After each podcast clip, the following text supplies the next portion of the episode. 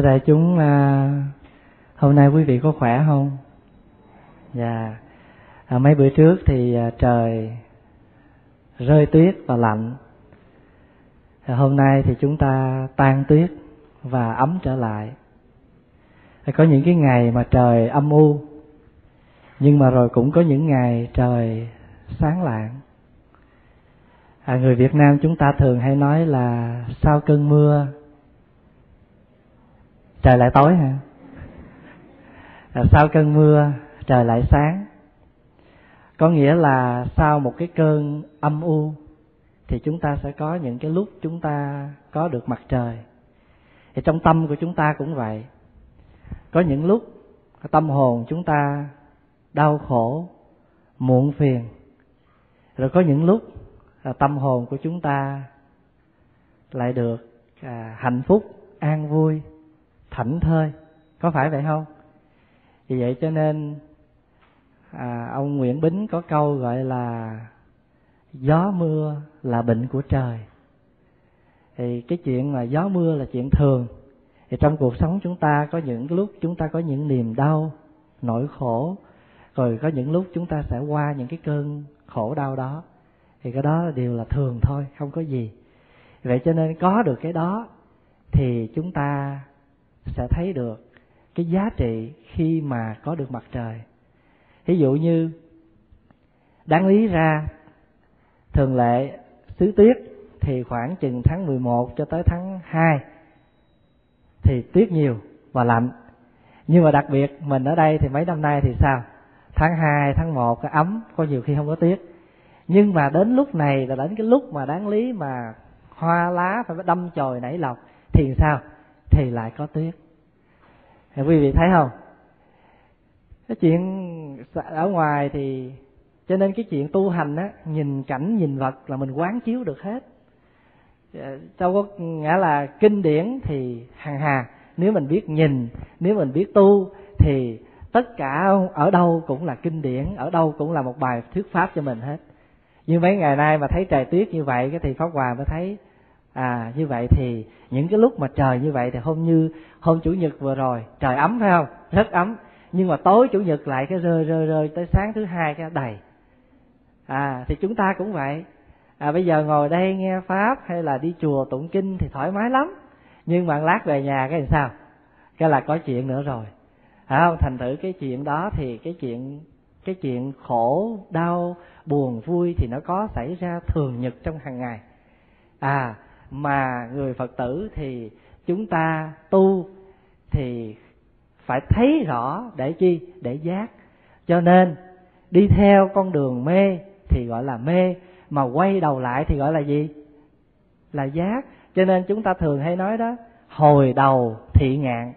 Hồi đầu tức là quay đầu lại. Thị ngạn là gì? Là thấy được cái bờ. Biển khổ mênh mông, hồi đầu là ngạn. Hồi đầu là bến thôi. Pháp Hòa nhớ hồi nhỏ, lúc mà mới đi chùa đó, khoảng chừng bảy, tám tuổi đó, thì Pháp Hòa có được thấy một cái hình Đức Phật Thích Ca ngồi thiền ở trong rừng. Cái hình nó ta hay thờ lắm. Hình rất là dễ thương, cái nét mặt rất là hiền. Ở dưới cái câu, cái hình đó ta để hai câu. Khải ngộ độ mê, đồng về bờ giác. Như vậy thì chúng ta tu á nó chỉ khác ở cái chỗ, nó chỉ quay cái đầu lại cái là tới bến. Thì chúng ta còn khổ, sở dĩ chúng ta khổ là vì chúng ta còn mê. Mà nếu chúng ta tỉnh thì chúng ta làm sao? Chúng ta tỉnh thì chúng ta vui, chúng ta giác. Thí dụ như bây giờ, ho, bệnh cảm thì mệt, khổ. Nhưng mà uống thuốc vô, cái bớt ho, cái thấy đỡ khổ không? Đỡ khổ. Ho mà ho liên tu bất tận thì khổ quá. Nhưng mà con thứ thuốc nào hay uống vô, mặc dù chưa dứt ho, nhưng mà giảm được cơn ho, quý vị thấy mừng không? Thấy mừng. À giống như mình sổ mũi mà mũi chảy hoài thì chúng ta lại thấy khổ quá. Chùi riết nó đau mũi, nhưng mà uống thuốc mà nó chịu được chút, nó giảm lâu lâu một chút thì chúng ta lại thấy nó bớt rồi. Thì chúng ta tu cũng vậy thôi. Tu ít thì sao?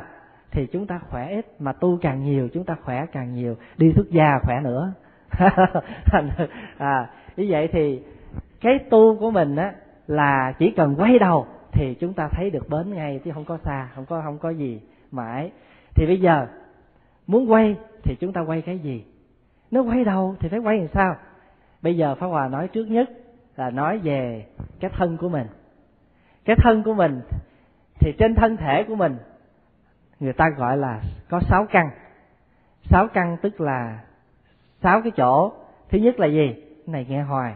Thứ nhất là gì? Mắt, tai, mũi, miệng, thân, ý. Mắt, tai, mũi, miệng, thân, ý. Người ta gọi là sáu. Sáu gì? Sáu căn. Rồi ở ngoài, nó có cái bóng dáng là gọi là sắc nè. Cái cái cái cái cái âm thanh mà cho mình nghe gọi là âm. Hả? Sắc là thanh. Rồi cái cái mùi cho mình ngửi là gì? Hương. Cái cái cho mình nếm là gì? Là vị. Rồi cho mình rờ chạm là gì? Xúc. Rồi cho mình phân biệt là gì? Pháp. Như vậy thì đối với thân thì chúng ta có sáu căn là mắt, tai, mũi, miệng, thân, ý. Ở ngoài có sáu cái trần gọi là sắc, thanh hương vị xúc pháp phải không? Thì bây giờ, nếu chúng ta đi shopping, không có tiền trong túi, mà nhà thì không có cần cái món này, nhưng mà nó sale half price, rẻ quá, không mua thì uống thì con mắt mình nó dính chưa? Nó dính rồi. Thì khi mà nó dính rồi á, thì sao? Khổ là vì không có tiền mặt thì phải lấy cái thẻ ra mà cà.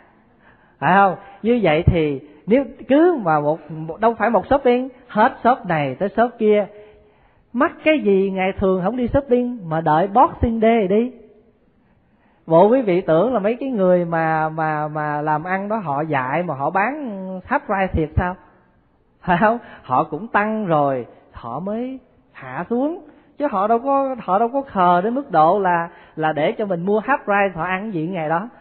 Không như vậy thì nhưng mà khổ thay, mình thì thích như vậy. Cái gì 10 đồng á, chúng ta không bao giờ mua mà 9 đồng 99 là vỡ liền à. Phải vậy không? Có phải vậy không? 9 đồng 99 vẫn thấy rẻ hơn 10 đồng.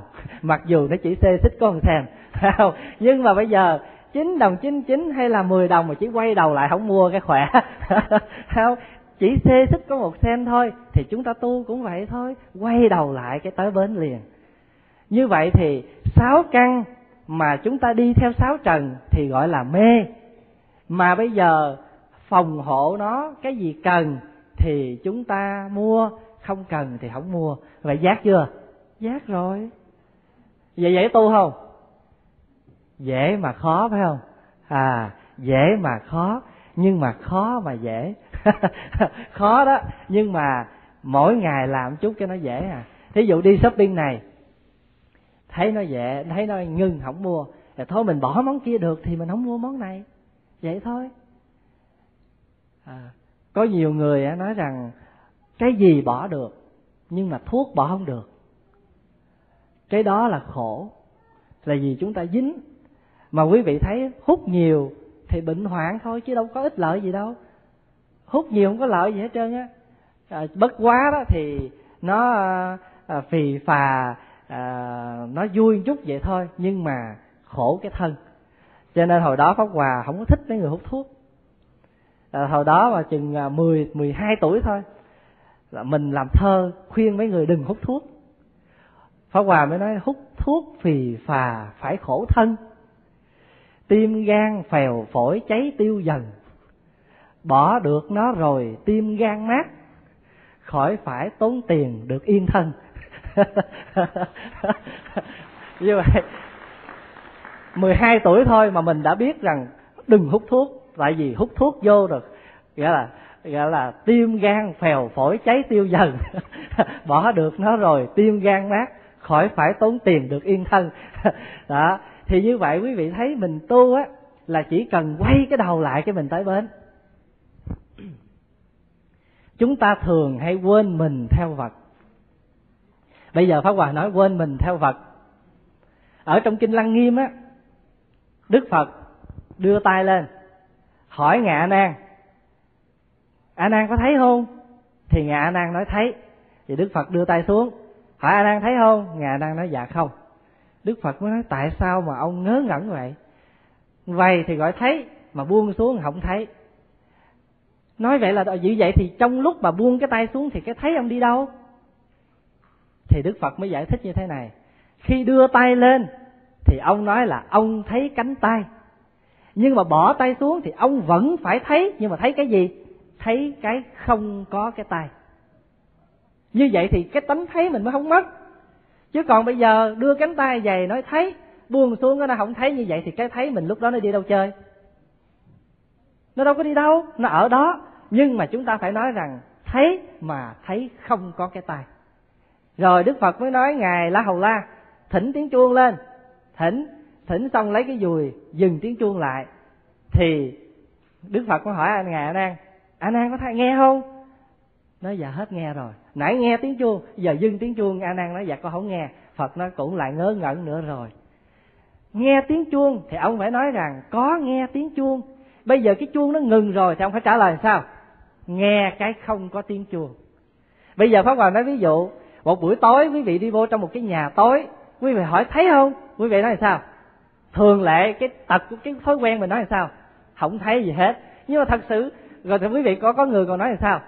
Không thấy, sao tối hù à? Tối hù là thấy rồi. Thấy có tối hù. Như vậy thì cái tánh thấy mình có mất không? Đâu có mất. Nó luôn luôn nó hằng với mình. Cái tánh nghe có mất không? Tánh nghe đâu có mất. Giờ quý vị nghe văn vẳng thì là nghe. Nhưng mà dứt nói thì cũng nghe, mà nghe cái không có tiếng. À thấy thì có hình dáng thì có thấy, nhưng không hình dáng thì không thấy. À như vậy thì nếu chúng ta được như vậy thì mới gọi là không có quên mình theo vật tại vì mình có cái đó mà tại sao mình lại quên? Tại sao mình lại quên? Nói tới cái chuyện quên mình theo Phật, thì pháp hòa nhớ hòa thượng thiền sư cảnh thanh. Ngài đang ngồi trong nhà, nghe tiếng con rắn, nó cắn con ếch. Thì ngài mới hỏi cái người thị giả, tiếng gì vậy? Thì người thị giả mới nói, bạch hòa thượng con rắn, tiếng con rắn cắn con ếch. Ngài mới nói, chúng sanh khổ, lại có khổ chúng sanh. Chúng sanh cắn con ếch. Nhưng mà khổ chúng sanh là ai? Là mình. Mình phải nói như thế này, nếu đúng phải nói dạ con nghe tiếng con rắn cắn con ếch. Có con ở trong đó có nghĩa là có mình, thì không có quên mình. Tức là mình có nghe, chứ không phải có cái tiếng đó. Cái tiếng đó có, nhưng mình có nghe mới có mới có cái tiếng đó chứ. Thí dụ bây giờ thử cái tiếng cắn đó ờ, con ếch nó kêu la đó, mà cái người điếc họ có nghe không? Họ đâu có nghe. Như vậy thì có mình nghe. Quý hiểu không? Như vậy thì lúc đó mới không có quên mình. Như vậy thì chỉ cần thêm chữ con ở trong đó thôi, thì cái câu trả lời nó suông à việt nam mình hay tu thiền, nhưng mà vô tu một cách rất là, tu một cách rất là là là tế nhị mà nó bàn bạc trong nhân gian. Thí dụ như mình hỏi, một đứa nhỏ đó, nó vô nó hỏi, trống không? Má con. Thì mình phải nói nó làm sao? Phải thêm chữ gì? Má của con chứ nếu má con có nghĩa là à, à, má của con có nghĩa là má của con. Rồi chú còn nói không như là thí dụ như hỏi à, à, ăn chưa hỏi hỏi ai vậy? Nói dạ thầy ăn chưa hay là bác ăn chưa hỏi như vậy thì nó mới thành cái câu. Chứ còn hỏi trống như vậy thì không được. Quý hiểu ý mà nói không? Như vậy thì có mình. Thì khi mà chúng ta nghe thì phải nói rằng có con có nghe mình có nghe được như vậy thì mình mới không có quên mình mà theo vật cũng trong kinh lăng nghiêm ngạ nan hỏi đức phật, cái gì là cội gốc của sanh tử mà cái gì gọi là cội gốc của bồ đề niết bàn? Thì mười phương chư phật đồng một lúc trả lời rằng, sáu căn là cội gốc của sanh tử, sáu căn là cội gốc của niết bàn. Tại vì cũng sáu căn này mà chúng ta tu thì chúng ta giác ngộ. Nhưng mà cũng sáu căn này mà nếu chúng ta đi theo đường mê thì chúng ta có sanh tử luân hồi. Nhưng mà trong sáu cái này, cái gì là quan trọng nhất? Cái ý là quan trọng nhất. Vì cái ý nó điều khiển tất cả. Thì phật đưa trong kinh, ví dụ như cái ý là như thế này.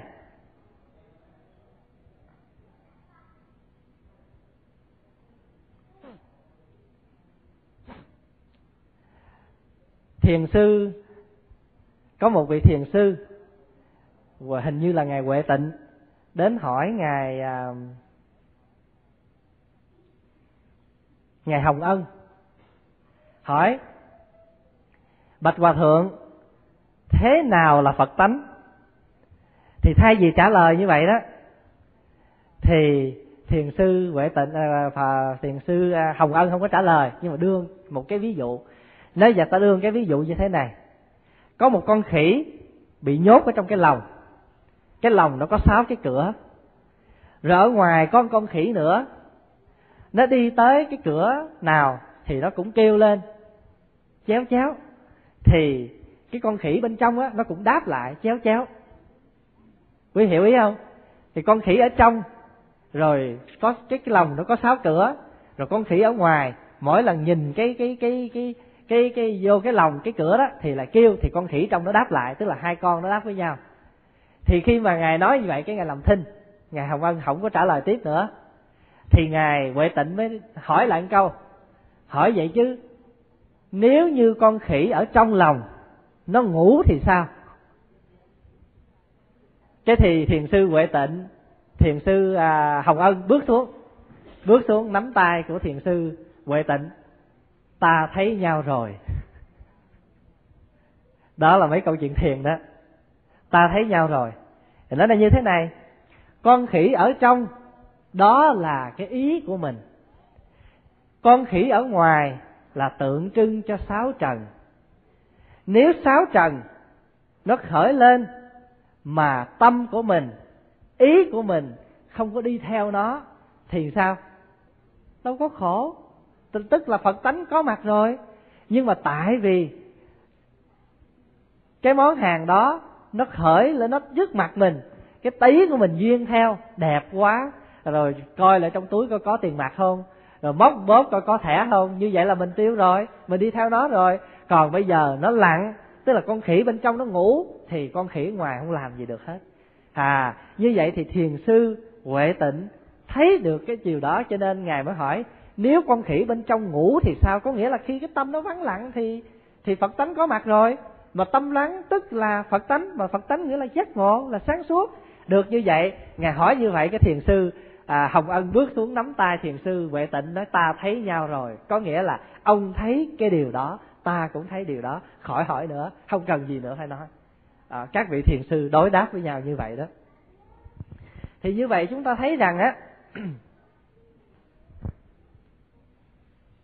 mình tu á, là chỉ cần bên trong mình nó lặng. Chẳng hạn như mình ngồi thiền nè, mình ngồi niệm phật nè, mình ngồi mà tụng kinh nè, những cái đó để làm gì? Để giúp cho mình tịnh cái tâm. Mà khi tịnh cái tâm á, thì cái ý mình nó tịnh. Phải ý tịnh thì chúng ta có định. Và định thì không có loạn. Bởi vì chúng ta thường ngày chúng ta loạn, chúng ta lăng xăng cho nên chúng ta cần phải ngồi thiền, cần phải tụng kinh, cần phải niệm phật. Thí dụ như bây giờ mình tụng kinh, thì chúng ta duyên cái ý của mình theo lời kinh, thì chúng ta tịnh được cái ý căn. Rồi khi mà chúng ta tụng miệng, tụng lời kinh, thì chúng ta tịnh được cái khẩu nghiệp. Rồi chúng ta ngồi yên mà tụng, thì chúng ta tịnh được cái thân nghiệp. Như vậy thì tất cả tụng kinh, niệm phật, ngồi thiền là phương tiện để cho chúng ta tịnh tâm mà ngồi thiền, niệm phật, tụng kinh, mục đích là để bớt đi cái tâm lăng xăng, quấy nhiễu lộn xộn của mình. Bởi vì mình ngồi mình không có yên. Quý vị có yên không? Ít có ai ngồi yên lắm. Ngay cả ở nhà không làm gì nó cũng phải cái quét chỗ này chút, lao chỗ này chút, chùi chỗ kia chút. Đâu có ngồi yên đâu. À đó là chưa nói cái tư tưởng của mình, nó suy nghĩ nữa vậy thì cái ý của chúng ta, nếu mà chúng ta biết tu, thì chúng ta hướng về cái đường giác. Và chúng ta không biết tu, thì chúng ta hướng về cái đường mê.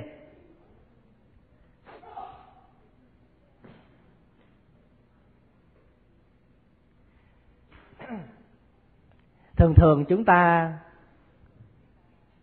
hay buồn, hay giận cái người khác. Nếu mà cái người đó gặp mình mà không chào, thì chúng ta hay trách.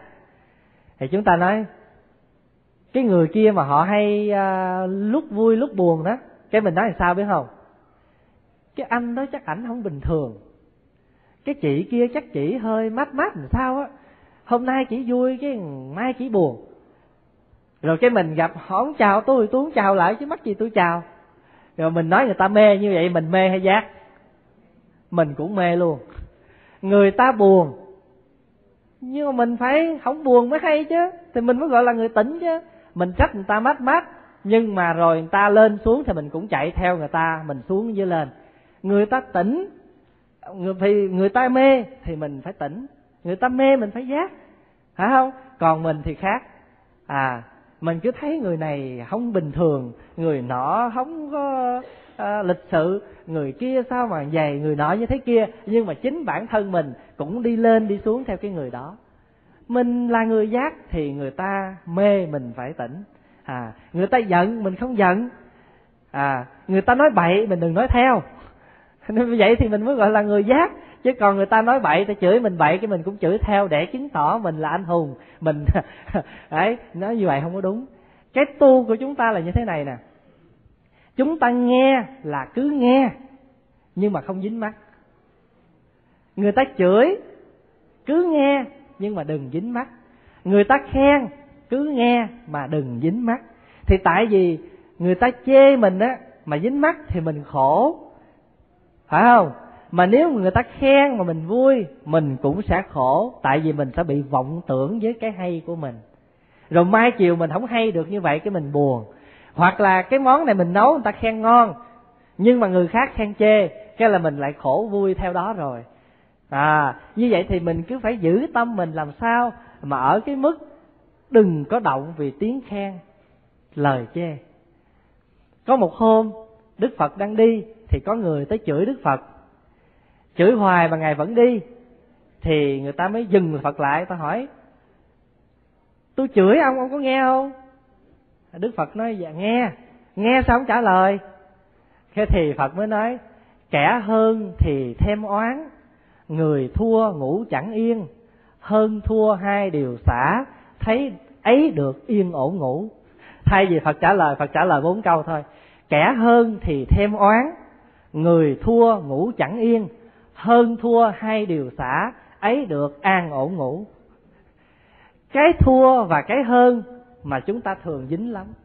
Nhưng mà chúng ta nên nhớ rằng có những cái chúng ta nghĩ rằng mình thua, nhưng biết đâu chừng đó là hơn mình thua, nhưng mà mình sẽ hơn đó. À thí dụ như mình chửi không lợi người ta, mình gọi mình thua người ta, phải không? Nhưng mà thật sự không có thua đâu, quý vị đang hơn đó. Hơn người ta ở cái chỗ nào?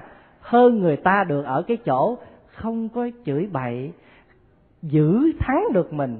Cái người giận, phát ngôn, bừa bãi, không thắng được mình. Cái người đó đâu phải là người thắng, mà thắng được chính mình mới gọi là cái thắng oanh liệt. Mà đức phật nói trong kinh pháp cú như thế này thắng ngàn vạn quân ở bãi chiến trường. Không gọi là chiến công oanh liệt, mà tự chiến thắng mình mới gọi là chiến công oanh liệt nhất. Đó, quý vị, nói người ta một câu, người ta nghe nó nhức đầu, nhức óc, quý vị tưởng thắng phải không? Không đâu, vì mình không có thắng được chính mình. Mình không thắng được chính mình là kềm chế được ngôn ngữ, mà trong quy sơn cảnh sách, tổ quy sơn gọi là ngôn ngữ cai nhân lời nói lúc nào ra thì cũng làm cho người ta khổ hết. Thì cái người như vậy thì không phải là người con phật. Chúng ta nhận mình là đạo phật.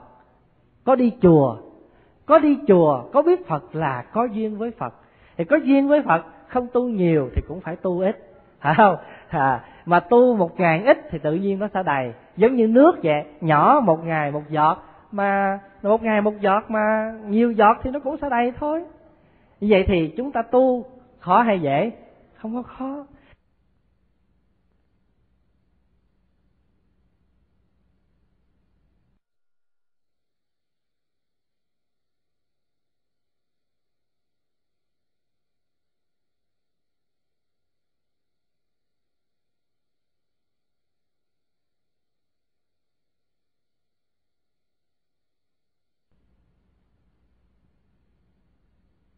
Phải mình khờ dại ngu mà không biết nghe. Nhưng mà tại sao? Là tại vì mình tu. Không? Tại tu là gì? Tu là sửa. Tu là phải nhẫn. Nhẫn, người ta hay gọi là nhẫn nhục đó. Thôi, gán chịu nhục để nhẫn không? Nhẫn không có nhục. Không nhẫn mới nhục. Tại vì không nhẫn rồi chửi bậy, đánh lộn mới nhục. Chứ còn người ta chửi mình mà mình nhẫn được thì đâu có gì đâu nhục. Người ta chửi mình mình im, mình cười, cái có có nhục không? Còn mình cũng săn tay rồi mình chửi tay đôi ngoài chợ thì người ta dồn ta ngó, rồi đồn tới tay con cái mình hay là bạn bè xuôi gia mình rồi mình mới nhục. Chứ còn mình người ta chửi mình mình im thì đâu có nhục. Cho nên thường thường người ta hay nói nhẫn nhục, có nghĩa là nhẫn không có nhục. Chứ đừng hiểu lầm, nhẫn là phải chịu nhục, không có nhục, không có gì phải nhục hết. À người ta có cái món đó, món hàng đó rồi mình không có, cái mình buồn. Nhưng mà thật sự ra đó, cái tu á, cái khổ, cái vui á, là chẳng qua kẻ mê người tỉnh mà thôi. Kẻ mê thì thấy khổ, người tỉnh không có gì khổ hết. Như hôm nay, sáng thức dậy, mình có gói mì kim chi mình ăn. Nhưng mà hết rồi, chưa mua kịp, sáng nay không có gì ăn. Chỉ có một miếng bánh mì trét một miếng bơ gì đó ăn thì đối với cái người mà không biết thưởng thức á thì sao? Khổ chứ thiệt sự cái người biết thưởng thức thì bánh mì bơ nó vẫn ngon giống như là tô mì kim chi giống có gì hết. Tại vì có những lúc mình thèm bánh mì bơ chứ bộ bộ, bộ, bộ không lúc mình không thèm sao? Như vậy thì đối với người mê thì thấy nó khổ đối với người giác nó khổ không? Nó đâu có khổ. Như vậy thì tu là chỉ cần sao? Quay cái đầu lại cái thấy bên. Hồi đầu là thị ngạn có một vị, một ông hàng thịt. Cái đêm đó ông thức, mà ông nghe cái tiếng kêu cứu, tự nhiên bất giác ông cầm cái dao lên, ông định giết con heo. Nhưng mà khi lúc đó tự nhiên ông tỉnh ngộ, ông thấy cái việc làm của ông sao nó hơi tài, thì ông tỉnh ngộ cái ông đi tu ông đi tu cái ông mới làm bài thơ như thế này. Tạc nhật dạ xoa tâm, kim chiêu bồ tát diện. Dạ xoa giữ bồ tát, chỉ cách nhất điều xuyến. Có nghĩa là tạc nhật dạ xoa tâm là sao? Tối qua tâm dạ xoa, tạc nhật dạ xoa tâm. Hôm qua tâm dạ xoa, kim chiêu bồ tát diện. Sáng nay mặt bồ tát dạ so với bồ tát, chỉ cách nhau ở một sợi tóc đường tơ. À hôm qua chưa biết tu, làm bậy. Hôm nay tỉnh ngộ, hết làm bậy. Vui không? Vui. Quý vị biết tại sao trong chùa mà sáng chiều thỉnh đại hồng chung hai lần không? Buổi sáng là như thế này. Sáng thỉnh chuông là để cho mọi người nghe tiếng chuông, tỉnh giác và trong cái lời mà thỉnh chuông á, người ta mới nói như thế này.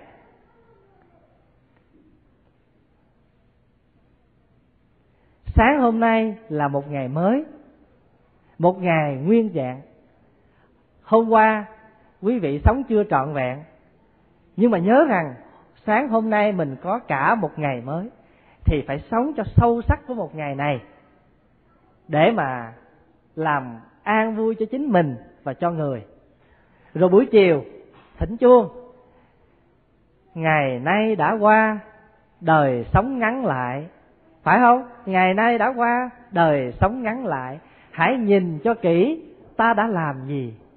Đại chúng hãy cùng nhau tu tập cho hết lòng. Phải nhớ cơn vô thường, đừng để tháng ngày trôi đi oan uổng. Như vậy thì ngày hôm nay nếu mà chúng ta lỡ cũng chưa giỏi tu chưa giỏi cũng nói cũng làm cho những người xung quanh buồn những người xung quanh khổ thì chiều hôm nay nghe tiếng chuông phải không? À tiếng chuông à, ngân rã trong đêm vắng thử hỏi hồn ai đã tỉnh chưa? Thì bây giờ mình tỉnh rồi nguyện với lòng ngày mai làm cho khá hơn được chút. Cho nên cái bài kệ mà thỉnh chuông buổi sáng đó pháp thân tỏa sáng buổi ban mai tỉnh tọa lòng an miệng mỉm cười hai câu cuối quan trọng nè. Ngày mới nguyện đi trong tỉnh thức, mặt trời trí tuệ rạng muôn nơi. Ngày mới nguyện đi trong tỉnh thức. Ngày hôm nay là ngày mới, cho nên nguyện đi trong cái sự tỉnh thức, trong cái sự giác ngộ. Cho nên quý vị thấy, ở chùa, sáng chiều thỉnh hai lần chuông. Sáng thì nhắc mọi người, ngày hôm nay là ngày nguyên vẹn nha. Sống cho đàng hoàng, sống cho sâu sắc nhưng mà buổi chiều cũng nhắc nhở lại, nếu ai mà chưa có giỏi lắm thì nhớ làm mới lại. Cho nên đạo phật không có phải làm lỗi rồi là có thể bỏ rơi cái người đó và không cách cứu chữa. Chỉ cần làm lỗi mà chúng ta biết lỗi thì chúng ta sửa lỗi. Cái đó gọi là làm mới. Cái đó gọi là sám hối. Sám hối là gì? Sám là ăn năn những lỗi cũ, hối là ngăn ngừa những lỗi về sau cho nên gọi là sám hối. À mà bây giờ cái danh từ mình rất là mới gọi là làm mới. Làm mới có nghĩa là mình renew lại. Không? Một cái xe nó cũ cái mình đi review à, cái nhà nó hư cái mình review hay là mình sửa lại mình renovate lại. Thì mình tu cũng vậy thôi. Cái thân của mình cái tâm của mình nó chưa có lành mạnh thì mình cố gắng mình làm cho nó lành mạnh bằng cách sửa một ngày một chút. Quý vị biết không? Người ta ví cái người tu như thế này. Tu như thế nào để mà có tai như điếc, có mắt như mù? Nghe như vậy ớn quá hả? Tu gì người ta tu thì phải có chứng được thiên nhãn thông, thiên nhĩ thông chứ. Làm sao mà kỳ vậy? Tu rồi càng tu thì tai như điếc, mắt như mù làm sao? Có nghĩa là nghe thì cứ nghe mà không dính mắt. Thì như điếc chứ gì? Thấy mà không dính mắt thì như mù. À mà tu được như vậy thì chúng ta gọi là người tu số một. Nhưng mà giờ mình chưa phải không? Chưa thì mình tập. Chứ có ai mà giỏi đâu. Cái xe mà hư đâu phải ngày một sửa được đâu. À, đi bữa nay nó hư cái thắng bỏ vô tiệm sửa cái thắng về chạy được ba bữa cái nó hư cái chỗ khác. Không? Thì mình cũng vậy thôi. À mình tu cũng vậy thôi. À tu thì vô lượng pháp môn, mà chỉ cần mình quay đầu lại cái là bến. Giống như hôm trước mình uống thuốc vậy đó. Ờ pháp hòa uống thuốc, thì có những cái vị trong thuốc á, mình không chịu. Nhiều quá thì nó nó đau là mình khó chịu. Nhưng mà ông thầy thuốc bắc ông dặn á, cái vị này uống vô mà thấy khó chịu trong người thì nhớ bỏ cái này ra. Thì bỏ ra cái uống nó tịnh quèo. Thì mình tu giống như học, người học võ vậy đó đánh thế này không được, mình đánh qua thế kia. Uống thuốc bắc, trong đó nó có nhiều vị để trị bệnh. Cái vị này mình nghe, uống không được thì bỏ bớt ra. Thì chỉ cần bỏ bớt cái là mình bớt khổ, mình bớt đau thì người tu cũng vậy. Quay đầu lại là bến. Cái đó gọi là gì? Hồi đầu thị ngạn. Biển khổ, mênh mông, hồi đầu là bến. Ngày xưa, chữ nho đó người ta có cái câu, nhẫn nhất thời, phong bình lãng tĩnh thối nhất bộ hải khoáng thiên không. Nhẫn được một lần thì sống yên gió lặng. Nhẫn nhất thời là phong bình phong là gió phong bình. Tự uh, lãng tĩnh lãng là sống lãng tĩnh nhẫn một lần thì sống yên gió lặng. Thối nhất bộ lùi một bước hải khoáng thiên không. Tại mình đi tới thì mình mà chửi một tiếng chửi hai tiếng thế nào cũng tới đánh lộn. Mà đánh lộn rồi thì người ông ăn trầu bà xỉa thuốc rồi đưa ra tới cái chỗ tình nghĩa nó mất hết, không còn. Cho nên lui được một bước cái thôi, biển rộng trời cao, hải khoáng thiên công. Như vậy thì tu là rất dễ, mà tu là quay bơi quay trở ngược lại cái thấy bến liền. À mình có cái tật, hay hơn thua thì thôi giờ hiểu được rồi. Đừng có hơn thua. Mình hay thị phi là tốt xấu, mà thiệt sự có cái gì tốt chứ xấu đâu, không có gì tốt xấu thí dụ như bà bà nói đó, ngày xưa ở việt nam mình á, ông bà mình hồi xưa đó là bới cái tóc, cái củ tỏi ở phía sau này còn bên trung hoa là bới trên này, cái nùi tóc trên này, tại vì họ mới quan niệm là ông bà sanh ra, cái tóc là cái gốc, mà cắt tóc là bất hiếu. Cho nên họ nói mấy ông thầy tu bất hiếu lắm. Phải không? Cạo sạch cái đầu, cạo trùi đầu là bất hiếu dữ lắm họ họ quan niệm người tu là bất hiếu. Cho nên, cái thời đó đó, ai mà cắt tóc là phi. Phải để tóc thì mới gọi là thị. Thị là gì? Thị là tốt, phi là xấu. Cho nên ta nói thị, phi là tốt, xấu chứ không có gì. Thì, nhưng mà bây giờ tới thời mình. Cái thời mình, cái con thời gian pháp hoài nhớ khoảng năm tám mươi lăm, tám bốn, tám năm tám sáu gì á, con trai á là để tóc hippie. Cỡ cỡ này. Ngang ngang ngang như đây thì cái đó gọi là gì? Cái đó là mốt nhưng mà bây giờ á, nó có cái mốt nữa là con trai phải để tóc dài. Là mốt người tây phương ở đây nó bắn lỗ tai đó. Phải không? Nó bắn một cái rồi giờ nó chưa thấy mót quá. Nó chưa thấy đủ mót nó làm thêm chừng năm, bảy cái lỗ nữa. Cái gọi là cái mót nhưng mà mình nói, làm chi cho nó đau quá? Thì đối với mình thì nó là phi nhưng mà đối với người ta là là thị. Phải không? À gọi là nam mà vô tử là như kỳ vô phong. Vô à, à nam mà không có uống rượu á thì giống như cờ không có gió sự lơ cắn cuốc. Nhưng mà đối với người ta như vậy thì người ta nói là nam thì phải có rượu. Nhưng mà mình gọi là cái gì uống rượu vô thì gọi là thị. Nhưng mà đối với mình thì rượu vô rồi say loạn tánh cuồng tâm. Thốt ra lời lắm nhiều chuyện sai lầm. Như vậy thì người uống rượu thì gọi là người không có đúng, gọi là phi. Như vậy thì quý vị thấy cái thị, cái phi nó có nhất định không? Nó đâu có nhất định, mà chúng ta dính mắc cái thị, cái phi cái chúng ta khổ. Còn khổ là gì sao? Là gì chúng ta mê. Mà giờ giác cái hết khổ. Như vậy thì tu, cái khổ, cái vui chẳng qua ở hai chỗ, giác với mê. Kẻ, gọi là người mà chưa biết tu, chưa hiểu, mình hiểu một chút cái là tự nhiên mình đã đỡ được chút rồi thí dụ giờ hồi nào giờ chưa bao giờ đi chùa, thì đâu có bao giờ mà đi đám tang, đâu bao giờ tụng đám chết mà thành thử ra thồi hơn thua lắm. Là vì mình thấy mình sao? Cái thân mình là thiệt, ai đụng tới mình cái mình sân si, phiền não. Nhưng bây giờ đi chùa rồi quý vị thấy không? Từng á thì tám đám từng mười đám từng mười bốn đám. Cái ông đó mình mới thấy hôm chủ nhật, cái bữa chủ nhật này mình lên, mình thấy ông lên bằng thờ nào rồi. Như vậy cái tự nhiên mình giật mình mình thấy làm sao? Đời là vô thường. Nhưng mà cái vô thường, chính cái vô thường đó là cái gì? Vô thường đó là một cái tiếng chuông thức tỉnh cho chúng ta giác ngộ mà tu. Cho nên khi quán cái thân này nè, đừng có bắt nó phải khỏe hoài. Lâu lâu nó có bệnh chút. Tại sao vậy? Tại có bệnh cái bớt hơn thua. Giờ cái lúc mà mình bệnh, mình nói không nổi đó. Cái mình nói là sao biết không? Giờ tôi như trái chuối, ai muốn làm gì làm. Như vậy thì những cái lúc mà chúng ta có bệnh thì cái lúc đó chúng ta hiền lắm. Tại vì sao vậy? Nói đâu nổi nữa. Lúc mà mình khang, mình được có cái tật hay cãi. Nhưng thành thử ra cái khỏe đó là cãi dữ lắm. Cãi là chóc gốc, cũ rễ. Nhưng mà khi mà bữa nào mà khang tiếng, cái ú ớ ớ, không nói được, thôi muốn nói gì nói, không cãi nữa. Như vậy thì lúc bệnh đó là chúng ta sao? Lúc bệnh là chúng ta tu cho nên, Pháp Hòa kể quý vị nghe đó. Khi mình đi thăm bệnh á, học cái bài kệ thăm bệnh.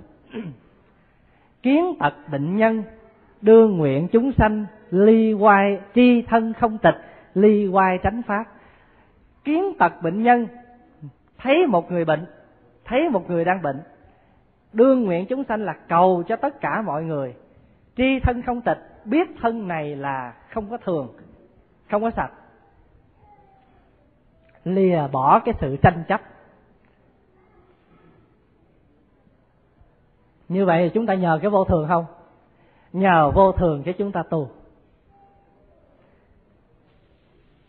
Ngày xưa mà mình ngồi thiền mỗi buổi sáng có cái bài hô canh bằng tiếng hán.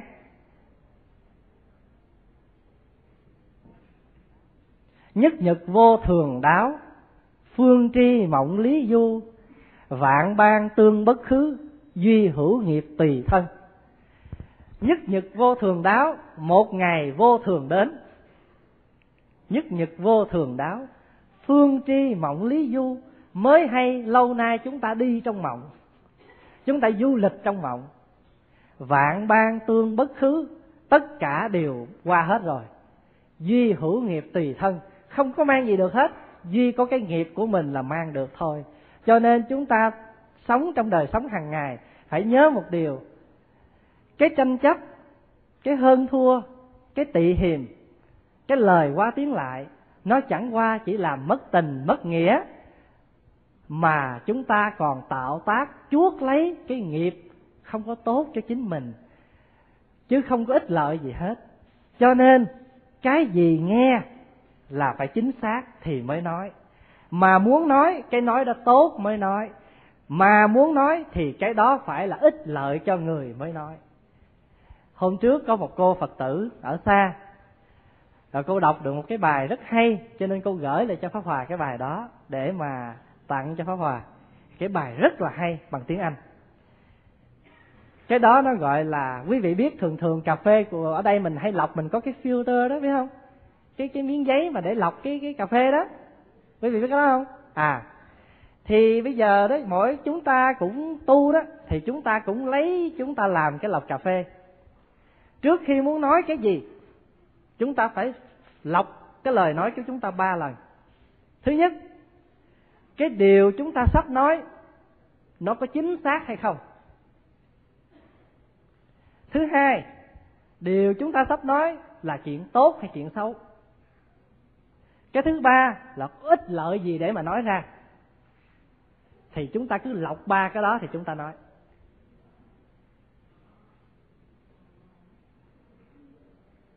Chúng ta lọc ba cái đó rồi nói. Hỏi có chính xác không? Tôi nghe ta nói vậy thôi. Như vậy là không chính xác. Lọc đi. Lọc một cái rồi thấy bỏ. Cái đó không tốt. Rồi. Lọc cái thứ hai. Chuyện này chuyện tốt hay chuyện xấu? Mình sắp nói ra với cái ý cái ý tốt hay ý xấu? Nói không, tôi định nói ra với cái ý xấu bỏ, không nói. Rồi cái chuyện này có cần thiết để nói không? Không ích lợi cho mình, cho người. Nói để làm gì? Không nói. Như vậy thì mỗi một lời nói của mình là phải qua lần, ba lần lọc. Mà khi lọc được như vậy rồi thì sao? Lời nói nó nó có kết, nó có cái ý nghĩa. Ví dụ bây giờ nói, ví dụ một người nào tới nói, tôi sắp nói chị nghe một chuyện này. Nó khoan. Trước khi chị nói à, để tôi lọc chị ba cái lọc thứ nhất, chị có nghe chính xác không? Tôi nãy tôi đi chợ diễn đông tôi nghe nói. Thôi, nếu vậy thì thôi, đâu cần thiết.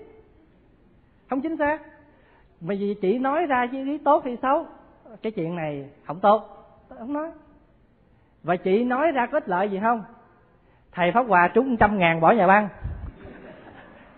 Ủa? Ổng trúng trăm ngàn ổng có cho chị đồng nào không? Tôi có đồng nào không? Nói ra để làm gì? Ờ nói ra để nghe chơi. Nghe chi cái chuyện đó cái chuyện đó thì cho nên cái gì quý vị thọ giới nè, phật tử là tu năm giới, tu mười giới, tu bồ tát giới. Lúc nào giới nào người ta cũng nói cái khẩu là cái quan trọng. Trong khi đó thân có ba giới mà cái miệng có bốn giới. Cái miệng bốn giới. Gọi là thân tam khẩu tứ ý tam. Rồi mỗi lần mà thỉnh mỏ nè, thỉnh mỏ tụng kinh nè, cốc cốc cốc cốc, bon cốc, bon, đó là gì? Rồi rồi, cốc cốc cốc cốc cốc, đó là mười chứ gì? Đó là tu, mười điều lành. Thân thì ba, miệng thì bốn, ý thì ba. Cho nên cái tu nó dễ lắm, không có khó. Bây giờ quý vị tập.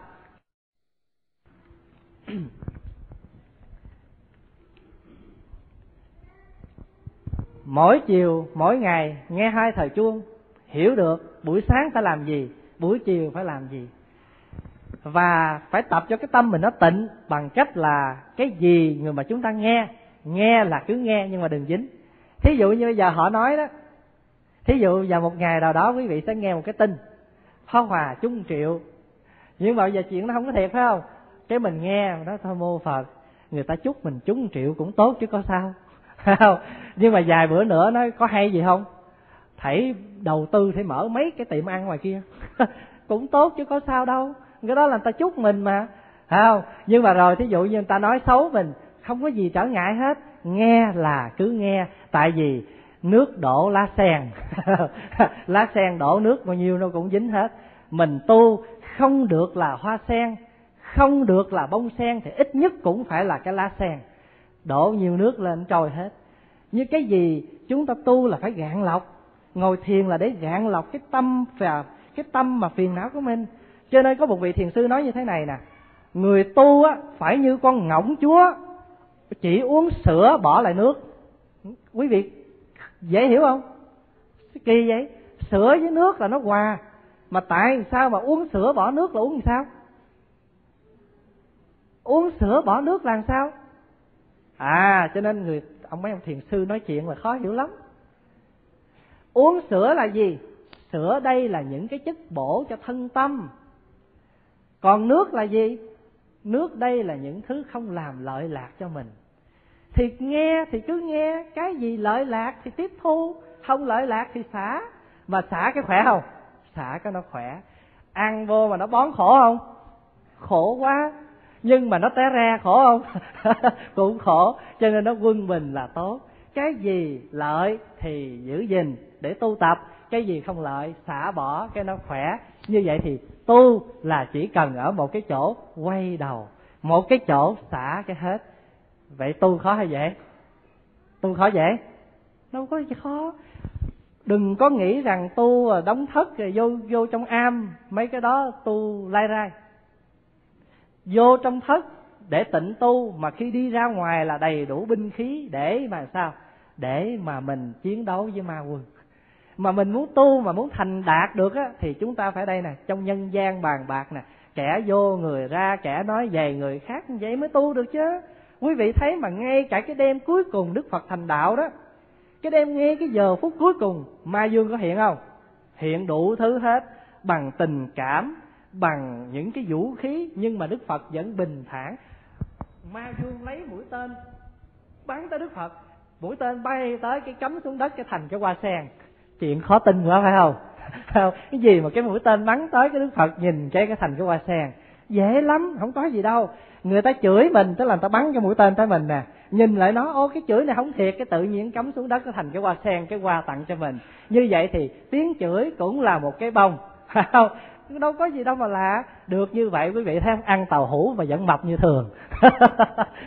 Đâu cần ăn thịt mới mập. Là tại vì sao? Khỏe lắm, ai muốn nói gì nói đường ta thì ta cứ đi. Phải không? À lòng ta vẫn vững như kiền ba chân. Không có gì mà trở ngại hết. Muốn khen, muốn chê, muốn phê bình, muốn nói gì đã nói. Chuyện gì mình làm, mình biết. Cho nên, cái vị thầy, cái cô gái ôm vị thiền sư hỏi, bây giờ là ở đâu? Ông thiền sư trả lời, tôi biết, cô biết, đừng cho bà già kia biết. Quý vị biết cái chuyện đó không? Có một vị thầy tu cái bà già đó ủng hộ cho thầy tu. Nhưng mà một bữa nọ cái bà nói đứa cháu gái á, lại ôm ông thầy có ông trả lời làm sao? Cái thì ông thầy mới nói khô mộc ỷ hàm nhang tam niên vô tam đông vô nọn khí. Có nghĩa là tôi hả bây giờ tôi tu tới chỗ chai đá rồi cô đừng có hồng ôm tôi mà để tôi động lòng. Tôi bây giờ giống như cây khô mọc ở trên cái bờ núi đá vậy đó đông mùa đông vậy đó. Như vậy đối với mình ông thầy tu cỡ đó là số một rồi phải không? Tu mà đến chỗ chai đá mà không động lòng là số một rồi. Nhưng mà đối với bà già này, tu vậy là dởm bà già đốt am đuổi đi. Đuổi đi. Nhưng mà một lát sau cái bà già thấy tội, cất lại cái am cho ở tu tiếp. Thì kỳ này bà cũng kêu, giờ con lại thử tiếp đi. Ôm ông thầy tiếp. Cái kỳ này hỏi, thầy ơi, bây giờ thầy đang ở cảnh giới nào? Có nghĩa là, how you feel? You feel okay? Thì, cái thì vị thiền sư bây giờ mới trả lời, tôi biết, cô biết, đừng cho bà già đó biết. Có nghĩa là sao? Cái chuyện tu hành, ai chứng đạt thì người đó biết. Chứ làm sao người ta ăn mà mình lại cảm thấy nóng được? Cho nên tu hành như thế này, như nhân ẩm thủy, lãnh nõn tự tri. Như, có như người uống nước, nóng lạnh tự biết. Người ta hỏi tu có vui không? Muốn biết vui thì cạo đầu vô tu, biết vui thế nào chứ? Bây giờ pháp hòa có diễn đạt cái, giống như pháp hòa nói, tu vui quá. Quý vị nó vui gì? Tôi thấy thầy ngày ngủ có bốn năm tiếng vui khỉ gì? Nhưng mà ngủ ít, nhưng mà vui. Là tại vì sao? Tại vì có pháp lạc. Mình làm chuyện này cho tam bảo, mình giúp đỡ cho người này. Ngủ ít mà vẫn thấy khỏe. Ăn chay mà không thấy mất sức. Quý vị thấy không? Thương một người nào rồi làm bán sống bán chết không thấy mệt nhưng mà ghét người nào rồi đó thì sao? Ghét lắm. Giờ lấy tờ giấy cho nó lau miệng cũng thèm nữa. Nó kỳ vậy đó. Thì quý vị thấy không? Như vậy thì rõ ràng, tu không phải ở trong kinh không là đủ, mà trong nhân gian, phật pháp, bất ly thế gian giác. Ở đâu cũng có đường lối cho chúng ta tu. Cái gì cũng cho chúng ta tu hết. Mà chúng ta chọn một con đường nào thì chúng ta phải trả với một giá. Giờ kể chuyện trả một giá rồi đi ha. hai tuần tuần rồi á pháp hòa đi đón thầy trụ trì. Thì cái buổi chiều hôm đó không được khỏe cho nên ăn ít. Cái tối lên phi trường đón thì gặp phi trường trễ máy bay. Đói bụng quá thì pháp hòa mới lại mua cái bánh à, như chai nước thì nó bán đâu khoảng chừng à, ba đồng năm mươi bảy sen trời ơi mình lật cái bóp cái mình hết tiền. Mà trong túi thì còn có ba đồng mà nó thiếu tới 57 sen cái giờ sao giờ? Cái nó nói mày lợi mày đổi tiền hay mày rút tiền về cái máy đi. Cái pháp hòa mới lại kiếm đâu được à, rút được hai chục đồng. Rút hai chục đồng cái nó chặt đồng rưỡi. Nó chặt đồng rưỡi. À, tại vì bữa đó, đó là mình à, mua cái gì đó cho nên trong túi còn đâu được khoảng chừng tờ giấy năm chục. Nhưng mà trong đó nó không có nhận tiền lớn cho nên giờ nó không thòi nó đi đổi. Mà lại đổi tiền thì chặt mình đồng rưỡi cái đồng rưỡi xong rồi. Đồng rưỡi rồi cái mới, khi mà mình bấm chữ ok, ai accept một đồng rưỡi chặt thì nhớ chợt là trời ơi, ngoài xe mình có một đồng. Rồi, quý vị thấy không? Trả một giá chưa? Trả với một giá. Rồi xong cái cái pháp quà đi lại mua cái bánh mà cầm cái bánh mà mỉm cười. Đây là một công án cho mình tu. Công án có nghĩa là làm cái gì mà chúng ta không suy nghĩ kỹ thì chúng ta phải trả với một giá rất đắt. Mặc dù một đồng rưỡi đối với mình không nghĩa lý gì, nhưng mà những cái chuyện không đáng xài thì một đồng rưỡi nó rất là mắc. Phải vậy không? Chưa hết. Đi ra tới bạc kinh. Đi ra tới bạc kinh cái thì không đọc cái cây đó, nó sớm xác cũng không thèm đọc. Nó để là chỉ nó chỉ chấp nhận một đồng hoặc hai đồng. Mình mò mò túi còn được năm chục sen dục năm chục sen vô đâu có quớt. Lại mất thêm năm chục sen nữa.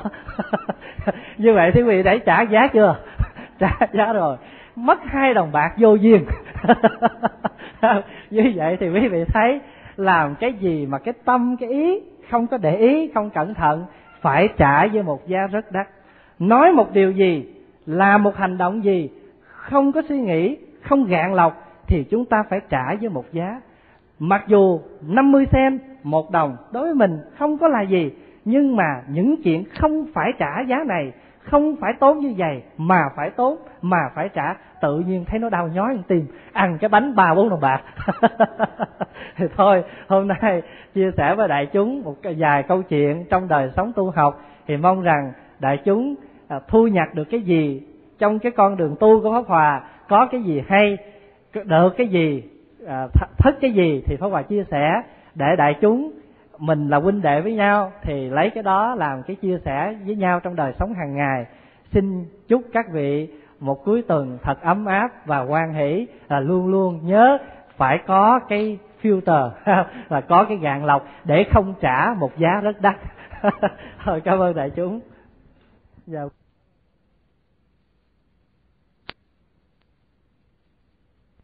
Dạ.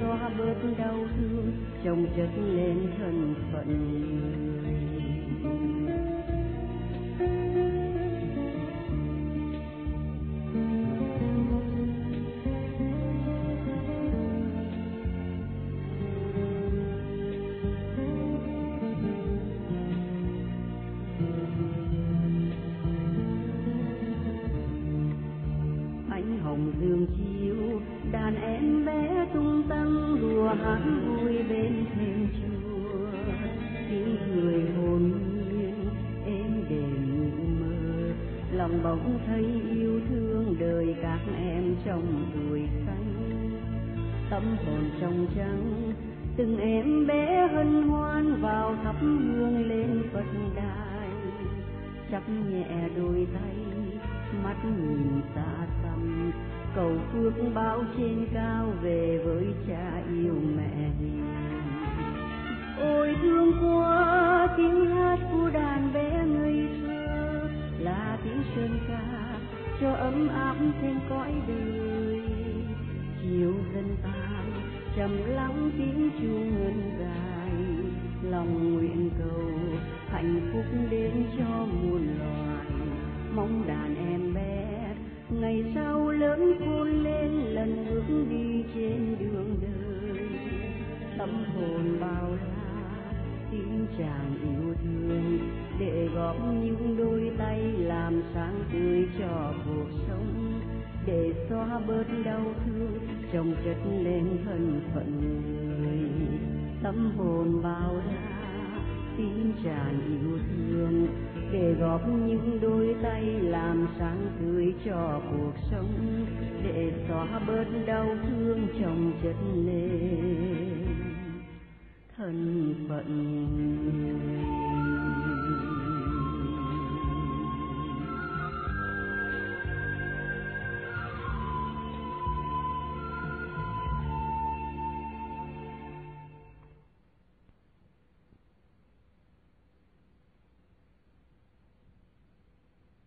người